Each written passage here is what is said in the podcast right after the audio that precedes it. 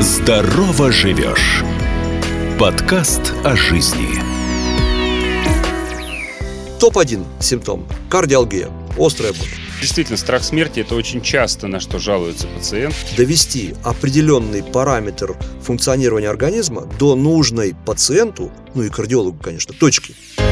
Здорово живешь. Ведущий Евгений Кесарев инфаркт миокарда и другие формы острого коронарного синдрома. Мы продолжаем серию подкастов «Здорово живешь», посвященную вопросам сердечно-сосудистых заболеваний. У меня в гостях в студии доктор медицинских наук, профессор, главный врач группы клиник «Сагас Медицина», заведующий кафедрой госпитальной терапии Санкт-Петербургского государственного университета Андрей Григорьевич Обрезан. Здравствуйте. Добрый день, Евгений. Добрый день, глубоко уважаемые слушатели. Спасибо большое, что нашли время в этот непростой для нас всех период. А, но вот если коронавирус, есть надежда, все-таки окажется заболеванием приходящим и уходящим, то ОКС, к сожалению, с нами, видимо, э, навсегда. Давайте вот максимально просто, чтобы нас сейчас понял вот каждый восьмиклассник. Что такое острый коронарный синдром вообще? Острый коронарный синдром – это понятие, которое введено не так давно для того, чтобы объединить нестабильную синокардию и инфаркт миокарда в контексте острых ощущений, неотложных действий, которые должны улучшить прогноз того человека, который оказался в этой ситуации. И еще одно немаловажное обстоятельство. Именно это понятие позволяет решить, как вести пациента э, с точки зрения введения препаратов различных. То ли вот одни наиболее агрессивные, то ли другие менее агрессивные, то ли бежать и э, стараться, э, скажем, в коронарную лабораторию попасть, то ли каким-то образом э, медикаментозно стараться справиться с этой проблемой. Ну, то есть, получается, скорее это понятие больше имеет значение для медицинского персонала, да, чем для самого пациента, наверное. Да, это тактическое понятие для медицинского персонала, а пациент должен знать слова «нестабильная синокардия», которая так же опасна, как и инфаркт миокарда, и инфаркт миокарда. Больше думать здесь не о чем.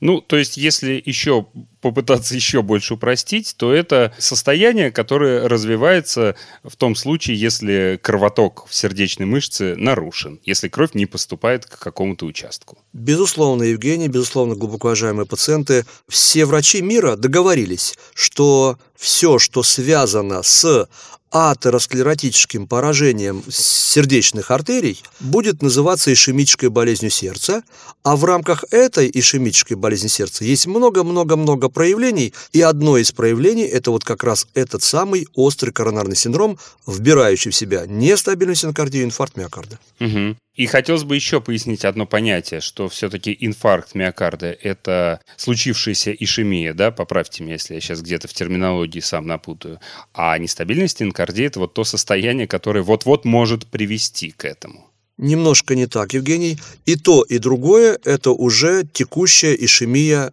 сердечной мышцы, недополучение сердечной мышцей должной доли кислорода через пораженные атеросклерозом коронарные венечные артерии. И то, и другое и нестабильная синокардия, и инфаркт миокарда – это крайние выражения ишемической болезни сердца. А менее значимыми выражениями, стабильными так называемыми коронарными проявлениями могут быть стенокардия, всем известная боль, или нарушение сердечного ритма, или сердечная недостаточность. Есть и другие формы, о которых, наверное, не обязательно упоминать глубоко уважаемым пациентам. Но, тем не менее, мне кажется, что страшнее вот среди обывателей слово э, «инфаркт» звучит, чем нестабильность стенокардии, предположим. Безусловно, инфаркт э, – это уже свершившееся событие, омертвление какого-то участка сердечной мышцы, и э, с этим надо бороться для того, чтобы спасти какую-то наибольшую часть сохраненной сердечной мышцы. А нестабильность энокардия, она может реализоваться в инфаркт миокарда, а может не реализоваться, стабилизироваться. Но поскольку и то, и другое очень остро протекает и требует неотложных действий, вот эти понятия и объединены в форму острые коронарные синдромы. Угу.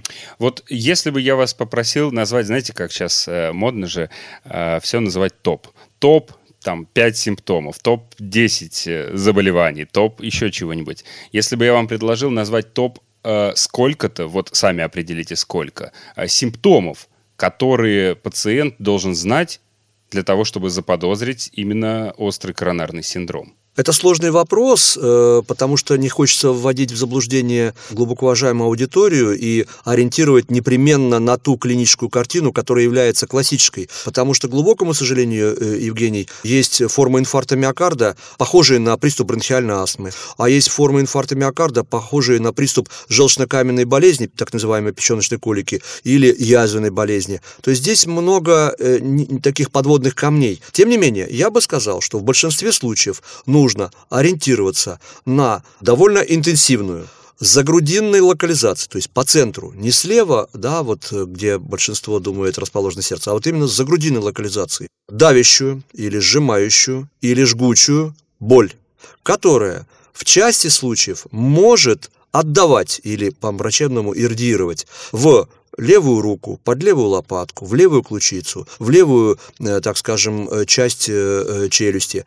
И эта боль чаще всего очень похожа на ту стенокардитическую боль стабильного периода течения ишемической болезни сердца, которая пациенту уже знакома, но она гораздо более интенсивна, длительна и, в общем-то, сопровождается иногда вегетативными реакциями, такими как страх смерти, потливость, э, ощущение выраженных сердцебиений, колебания артериального давления вверх или вниз по-разному бывает. Примерно такое описание. Все остальные симптомы, они, мне кажется, менее вероятны. Поэтому топ-1 получился Евгений. Топ-1 симптом – кардиалгия острая боль.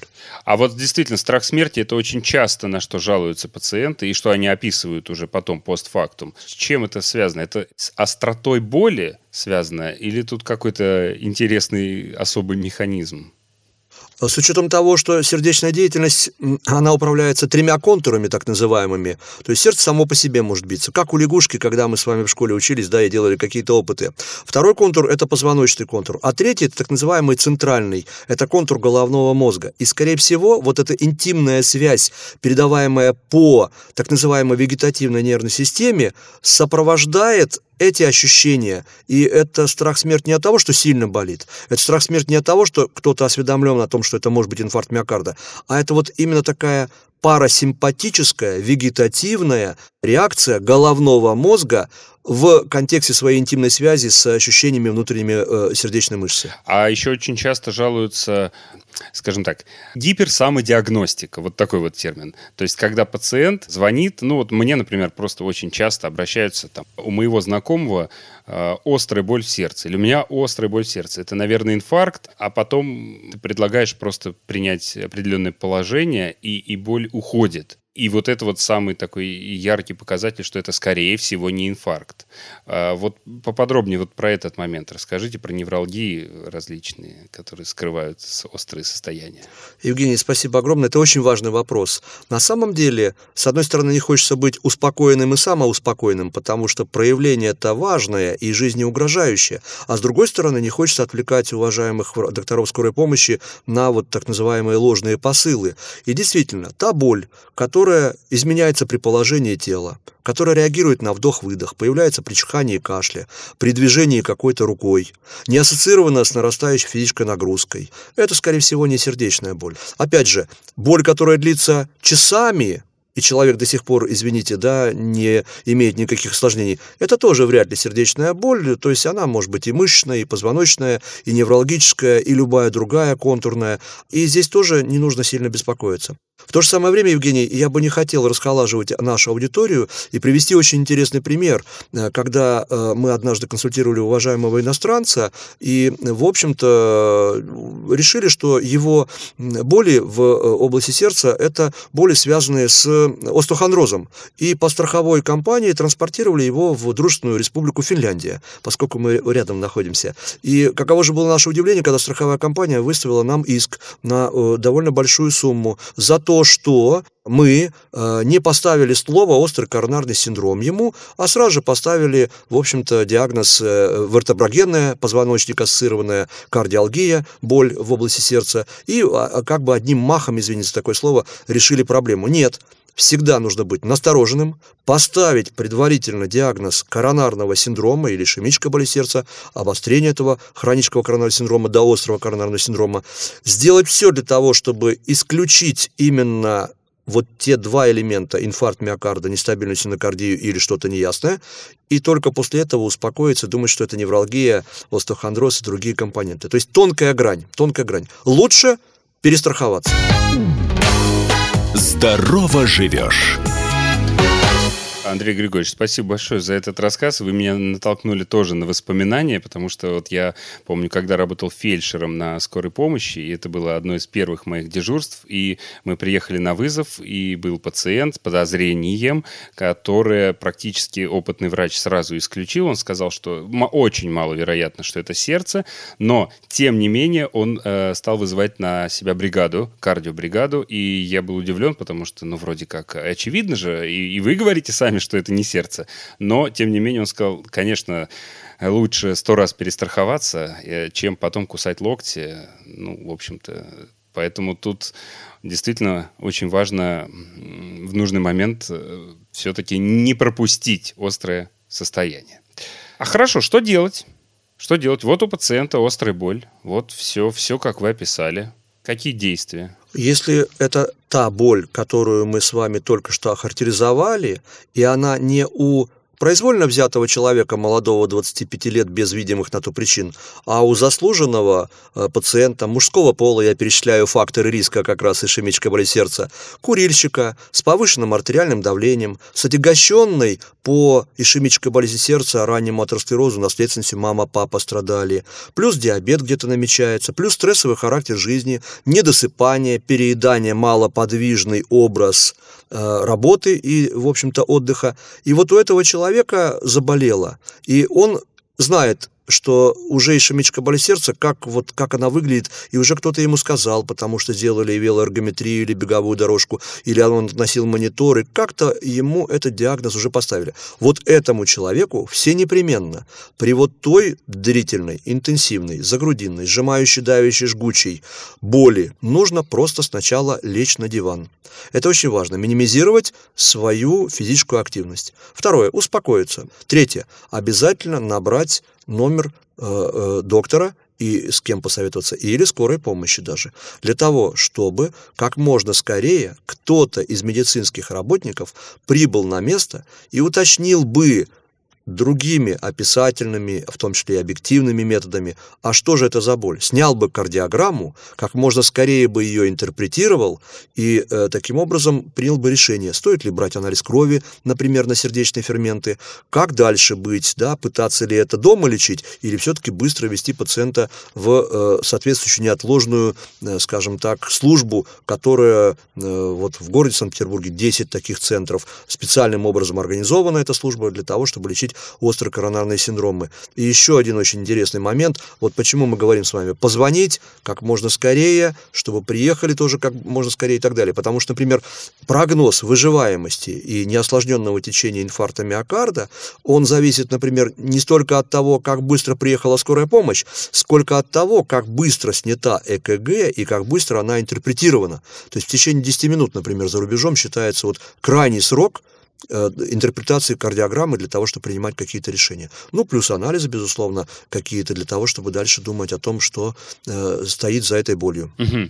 Ну, вот вы здорово описали факторы риска, а что если не, не так? молодеют сердечные заболевания, а что если пациент, допустим, молодой, без анамнеза, у него никогда не было ничего с сердцем? Такие же ведь случаи тоже бывают, э, если я э, не ошибаюсь, причем все чаще. Евгений, да, а, они все чаще, хотя и более редки, чем а, описана нами привязка к ишемической болезни сердца. Особенно актуален ваш вопрос в текущую пандемию вирусного такого да, поражения. А вы хорошо знаете наверняка, что большинство инфарктов миокарда а, случается как раз в периоды гриппа и ОРВИ периоды гриппа и ОРВИ. И, кроме всего прочего, значительная часть инфаркта миокарда случается у пациентов стоматологического профиля, кстати говоря. И я вам скажу, почему ваш вопрос очень закономерен. Потому что, как выясняется, вот эти периоды гриппа, ОРВИ э, и стоматологический профиль – это выраженное повышение симпатического тонуса. Ну, в какой-то мере, да, это все очень неприятные события для организма, и это стресс, внутренний стресс. И вот этот симпатический тонус – это сужение сосудов. И без того, возможно, уже пораженных атеросклерозом атеросклерозом. Это первая составляющая. Второе немаловажное обстоятельство – это то, что пациенты начинают принимать а, обезболивающие и противовоспалительные препараты. С одной стороны, это снимает симптомы РВИ, и температуру, и боль, и ломоту, а с другой стороны, сильным достаточно образом мешает сосудам ввести свою правильную э, реакцию на внешние стимулы. То есть опять, скорее всего, будет э, такая вазоспастическая, конструктивная, извините за такие слова, врачебная, э, скажем, суживающая сосуды реакция, суживающая сосуды реакция. И плюс еще повышенное тромбообразование, микротромбообразование. Это не огромные тромбы, которые летят и всех пугают, но микротромбообразование. И вот эти все компоненты, конечно, могут случиться в том числе и у молодого человека. Я специально их описываю. То есть все периоды респираторного заболевания, все периоды стоматологических каких-то вмешательств, особенно когда вводили препараты. А вы знаете, лечим зубы, вводят препарат адреналин для того, чтобы не было большого да, вот кровотечения в момент стоматологических манипуляций. А это опять сужение сосудов, повышение артериального давления и э, тромбогенные эффекты. Так вот, конечно, и такой человек, который находится вот в этой ситуации, да, с похожим болевым синдромом, но опять же, с какой-то отягощенной наследственностью он должен быть, с каким-то дополнительным э, фактором риска, э, не знаю, стресс огромный, а вы знаете, да, какие стрессы и сегодня в популяции для каждого из нас. Ну, я не скажу, что все должны быть фрустрированы, и молодые, и пожилые в одинаковой степени, без диагноза предваряющего ишемической боли сердца, и тут же звонить врачу. Но лучше звонить и советоваться. Как говорят, у у каждого должен быть личный врач и личный а, автослесарь, да, наверное, вот типа того. И плюс еще дентист. В идеале, да, в идеале.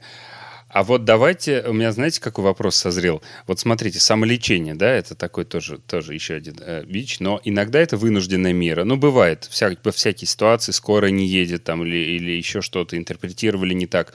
И вот бывали ли у вас такие ситуации, когда вы с пациентом общаетесь уже после, например, случившегося инфаркта, предположим, и он вам рассказывает э, свой анамнез, да, как, как все было, и вы, э, выслушивая его, говорите, ну вот это ты зря сделал, или ну, слава богу, что ты вообще жив остался, потому что вот так вот поступить в тот момент, да, когда заболела, предположим, совсем нельзя было. Ну, то есть я, грубо говоря, спрашиваю про ошибки, которые могут допускать пациенты э, с острым коронарным синдромом. Евгений, важный вопрос, спасибо, что вы его задаете. Э, я веду себя с пациентами более деликатно, я никогда не скажу, э, ну вот это ты зря сделал. Я могу э, выразиться следующим образом. Сильный шаг или рискованное действие. Вы знаете, самая главная ошибка, которую большинство пациентов допускают, это они принимают обезболивающий препарат. Это серьезным образом затушевывает клиническую картину. И пациент, э, действительно обезболив себя, может да, каким-то образом себя получше почувствовать, успокоиться, а процесс-то идет. И в этой связи первый совет не принимать обезболивающих препаратов, а все-таки посоветоваться с врачом, насколько это действительно будет позвоночная боль, и там противоболевой препарат будет э, уместен. Вторая значимая ошибка. Очень многие пациенты получают инфаркт миокарда и нестабильность на кардию, обострение хронической ишемической боли сердца, отменив какую-то терапию, которая является ключевой. А такой терапией может быть прием антиагреганта. А, второе, прием холестерин понижающего препарата. А, отмена очень чревата. Надо сказать, что нельзя баловаться а, дозировками и отменой препаратов, снижающих артериальное давление. Как нельзя, наоборот, передозировать, потому что резкое снижение давления считается более вредным, чем нежели его повышение. Но также и нельзя допускать значимых повышений, потому что это дополнительная перегрузка. Это вторая большая ошибка. И третья большая ошибка – это когда пациенты пытаются самостоятельно назначить себе что-либо еще, кроме обезболивающего, или убрав вот эти компоненты. То есть передозировка препаратов – это тоже достаточно ненужные, сильные, да, опрометчивые шаги. По сути, у нас все свелось к фармакотерапии и к самопроизвольному вмешательству пациента э, в свое лечение, назначенное либо накануне заранее, либо, либо назначенное им самим в этот момент. Кстати, и живот ведь тоже ведь обезболивать нельзя. Ну, я имею в виду, пропустить острую патологию можно. Совершенно справедливо. А, хорошо. А, ну, то есть ничего хорошего, но надеемся, что наш виртуальный пациент, которого мы обсуждаем, предположим, да, в течение а, выпуска, перенес таки инфаркт. Или не перенес. Но вот, предположим, он был госпитализирован, а потом выписан. Все, он э, с выставленным диагнозом. Что дальше? Как дальше его э, жизнь? Протекает? Евгений, протекает э, жизнь хорошо, потому что сегодняшняя медицина на том уровне, на котором она находится, кардиология, в частности, э, располагает серьезным арсеналом. Единственное, что это должно быть поддержано, поддержано строгим исполнением тех рекомендаций, которые были даны в стационаре. И, Евгений, тут тоже очень важный момент. Э, спасибо, что пригласили. Это одна из моих концепций, я ее сейчас до пациентов э, напрямую. Важно не просто пить таблетки, а достигать цели в выпивании этих таблеток. А цель заключается в том, что каждая таблетка должна довести определенный параметр функционирования организма до нужной пациенту, ну и кардиологу, конечно, точки. Например, а, мы можем назначить небольшую дозу холестерин снижающего препарата, а можем назначить максимальную. И то, и другое зависит от того, на какой уровень холестерина мы ориентируем пациента и чего он достигает. Вот нам нужна цифра, условно, 1,4 ммоль на литр липидов низкой плотности. Вот к ней мы должны устремить любого инфарктного пациента.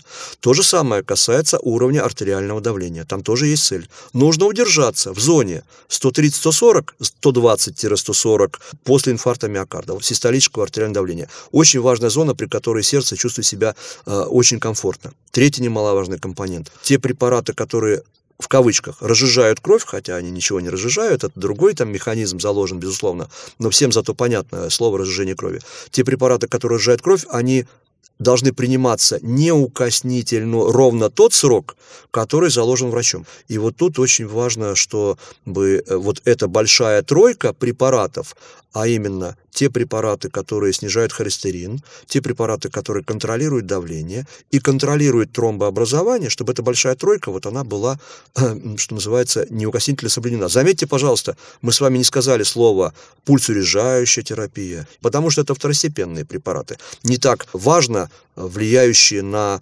будущее э, нашего уважаемого пациента. А вот эта тройка, она является большой. Да, но, к сожалению, для пациентов не всегда есть вот это вот э, четкое понимание, что важно, что не важно, э, могу ли я сейчас отменить себе, или вот цифры, там у меня давление вроде как не поднимается, поэтому... Но есть же еще такой момент, как стоимость лечения я, кстати, поправьте, если я ошибаюсь, но, по-моему, какие-то препараты э, э, вот из дорогостоящих даже можно по каким-то государственным программам бесплатно сейчас получать. Евгений, да, конечно. Первое, на что хочу обратить внимание, все-таки есть бренды, есть женерики. А бренды – это то, что разрабатывает какая-то отдельно взятая компания, имеет на э, этот препарат патент, поэтому препарату, конечно, проведены колоссальные исследования, многолетние, многотысячные, многоцентровые, и он с доказанной базой выходит э, на рынок. Поэтому, э, так скажем, препаратов, которые идентичны, или абсолютно похожи, но с меньшей ценой э, на сегодня на рынке достаточно. Конечно, не нужно стремиться к копеечным э, компонентам, надо выбрать что-то среднее. А, это к вопросу о том, что этот э, элемент можно удешевить. Но среди тех брендовых препаратов, патенты которых еще содержатся в руках определенных компаний и очень важны для приема и прогноза пациента, есть вот компании, которые, безусловно, пытаются помочь пациенту пациенту. А вот, кстати, насколько важно иметь своего врача? А, именно того, с которым ты всегда общаешься, чтобы он был один и тот же?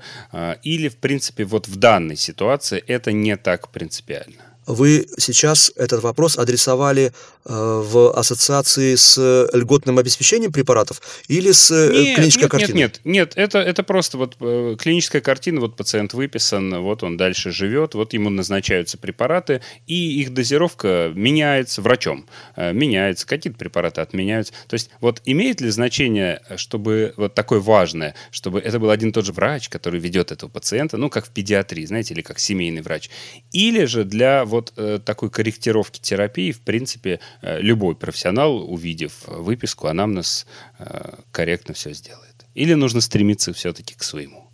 Э, Евгений, э, это сложный вопрос. Я бы предпочел э, ориентировать пациентов на своего знакомого, давно известного, доверенного врача, терапевта или кардиолога, который не станет огульно менять назначение исполненное в стационаре, а если все-таки у него поднимется рука на это, на постинфарктное изменение, то он будет в этом компетентен достаточно. Я почему так отвечаю на этот вопрос? Я вижу довольно много э, сегодня докторов молодых, которые в порыве, в порыве, ну вот так скажем, э, благих намерений что-то улучшить, углубить э, и так далее, могут поменять один препарат на другой, равногруппный, без достаточного на то основания. Или могут не учесть какой-то компонент важный, выработанный в стационаре. Тут вот э, ваш вопрос все-таки он звучит прежде всего по отношению к инфарктному больному, выписанному из стационара, и я в большинстве случаев все-таки могу заверить аудиторию в том, что стационарная по подборка препаратов постинфарктная, она наиболее продуманная на этот момент по отношению к конкретному случаю, потому что пациент изучался глубоко, а, на протяжении нескольких дней. А, по нему есть серьезные а, исследовательские данные, и ультразвуковое исследование сердца, и монитор, и электрокардиограмма, и анализы. Все это неспешно в стационаре интерпретировалось и сделаны наиболее, на мой взгляд, взвешенные выводы. Поэтому да, один врач амбулаторный, доверенный, после хорошего стационарного периода. Спасибо большое. Я надеюсь, что эта информация никому никогда не пригодится, если честно, не хотелось бы. Но если вдруг кому-то придется э, ей воспользоваться, то я уверен, что вы ее с легкостью достанете из чертогов своего разума, потому что ученые говорят, что человеческий мозг запоминает абсолютно все, что хоть раз увидел или услышал. Спасибо вам большое. Сегодня у меня в гостях был доктор медицинских наук, профессор, главный врач группы клиник «Сагас Медицина», заведующий кафедрой госпитальной терапии СПБГУ Андрей Григорьевич Абрезан. Друзья, будьте здоровы, доверяйте специалистам и не занимайтесь самолечением. Здорово живешь. Оставайтесь с нами.